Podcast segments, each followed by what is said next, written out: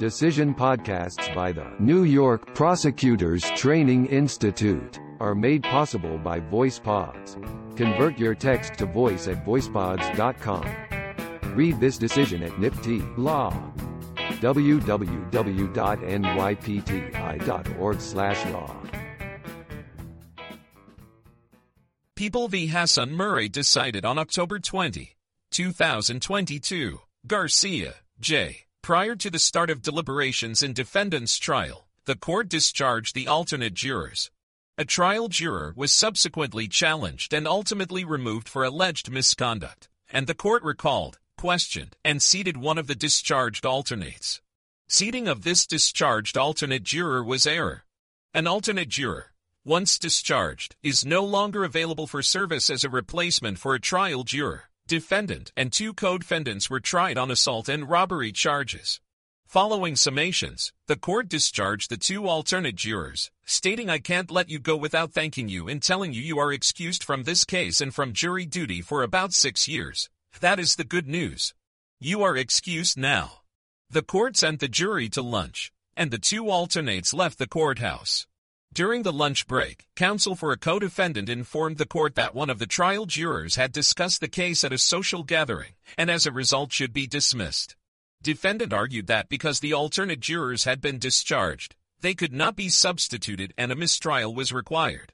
After some discussion, the court concluded that the decision to bring the alternates back was within its discretion and contacted the two discharged alternate jurors, confirmed they had not discussed the case or formed an opinion, and asked them to return to court the following day. The next morning, counsel for all defendants moved again for a mistrial and refused to consent to seating the alternates. The court once more confirmed that the alternates had not discussed the case, formed an opinion about it, or visited the crime scene, and after dismissing the juror accused of misconduct, sat the first alternate. The jury then began deliberations, ultimately finding defendant guilty of two counts of robbery in the second degree and assault in the second degree. The appellate division, with one justice dissenting, affirmed, holding that the trial court providently exercised its discretion in determining whether the previously discharged juror was available for service CCPL 270.351. At that point in the proceedings, defendant's consent to the substitution was not required, given that the jury had not begun its deliberations. The dissenting justice would have held that the trial court had neither the statutory authority nor the inherent power to recall alternate jurors who had been discharged and returned to their private life. Renwick, J. Dissenting.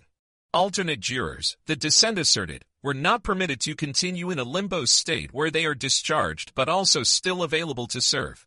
The dissenting justice granted leave to appeal to this court. In determining whether the substitution of the recalled alternate juror was permissible, we turn first to the plain language of the relevant provisions of the criminal procedure law. The trial court may in its discretion select up to six alternate jurors or in the case of first-degree murder as many as the court deems appropriate who must take the same oath as the regular jurors and must be qualified in the same way CPL 270.31 discretion as to their use at trial is more limited. At the point when the jury retires to deliberate, the court must either 1. with the consent of the defendant and the people, discharge the alternate jurors or 2. direct the alternate jurors not to discuss the case and must further direct that they be kept separate and apart from the regular jurors. Replacement of a trial juror with an alternate juror is governed by CPL 270.35. If, after the jury has been sworn but before it has rendered a verdict, the trial court determines that a regular juror is unable to continue serving, is grossly unqualified, or has committed substantial misconduct that does not warrant the declaration of a mistrial, the court must discharge that juror and may, under certain circumstances, replace the discharged trial juror with an alternate as follows. If an alternate juror or jurors are available for service, the court must order that the discharged juror be replaced by the alternate juror whose name was first drawn and called. Provided, however, that if the trial jury has begun its deliberations, the defendant must consent to such replacement. If no alternate juror is available, the court must declare a mistrial CPL 270.351. As used in the statute, the terms discharged and available for service with respect to alternate jurors are mutually exclusive. CPL 270.31 provides the court with two distinct options regarding alternate jurors after the jury retires to deliberate. It can either discharge them with the party's consent or retain them and keep them separate and apart from the deliberating jury that is, keep them available. A provision added to the statute in 1995 governing the use of alternates in capital cases, again emphasizes the relationship between the terms. Alternate jurors in such cases shall not be discharged and shall remain available for service, indicating that available for service entails not being discharged CPL 270.32. C 1995 McKinney Session Law News of NY, CH. 1 at Section 16 Mar. 1995. The plain text of the statutory provisions therefore establishes that a discharged alternate juror is not available for service pursuant to CPL 270.35 1C Matter of New York County Lawyers Assen v. Bloomberg, citing People v. Mobil Oil Corp. Accordingly, where the alternate jurors have been discharged, the court's sole remedy is to declare a mistrial CPL 270.35 1. That conclusion does not, however, end our inquiry. Instead, we must determine when an alternate juror is in fact discharged from service. The term is not defined in the criminal procedure law. That being the case, a useful guidepost can be found in Black's Law Dictionary's definition of discharge of a juror, namely to relieve the juror from further responsibilities in a case Black's Law Dictionary, see People v. Alinikoff. Under this definition, once the court has clearly stated on the record that an alternate juror has no further responsibilities in the case, the alternate juror is discharged. Adoption of this bright line rule for alternate jurors is consistent with the relevant CPL provisions and with our state constitution. The CPL limits the trial court's discretion in discharging and substituting alternate jurors. Beyond a statutory command, the requirement of written consent on the part of the defendant which must be given in person in open court CPL 270.35 incorporates our holding that the New York Constitution prohibits the substitution of an alternate juror after the jury has begun deliberation see People v. Ryan. See generally People v. Page.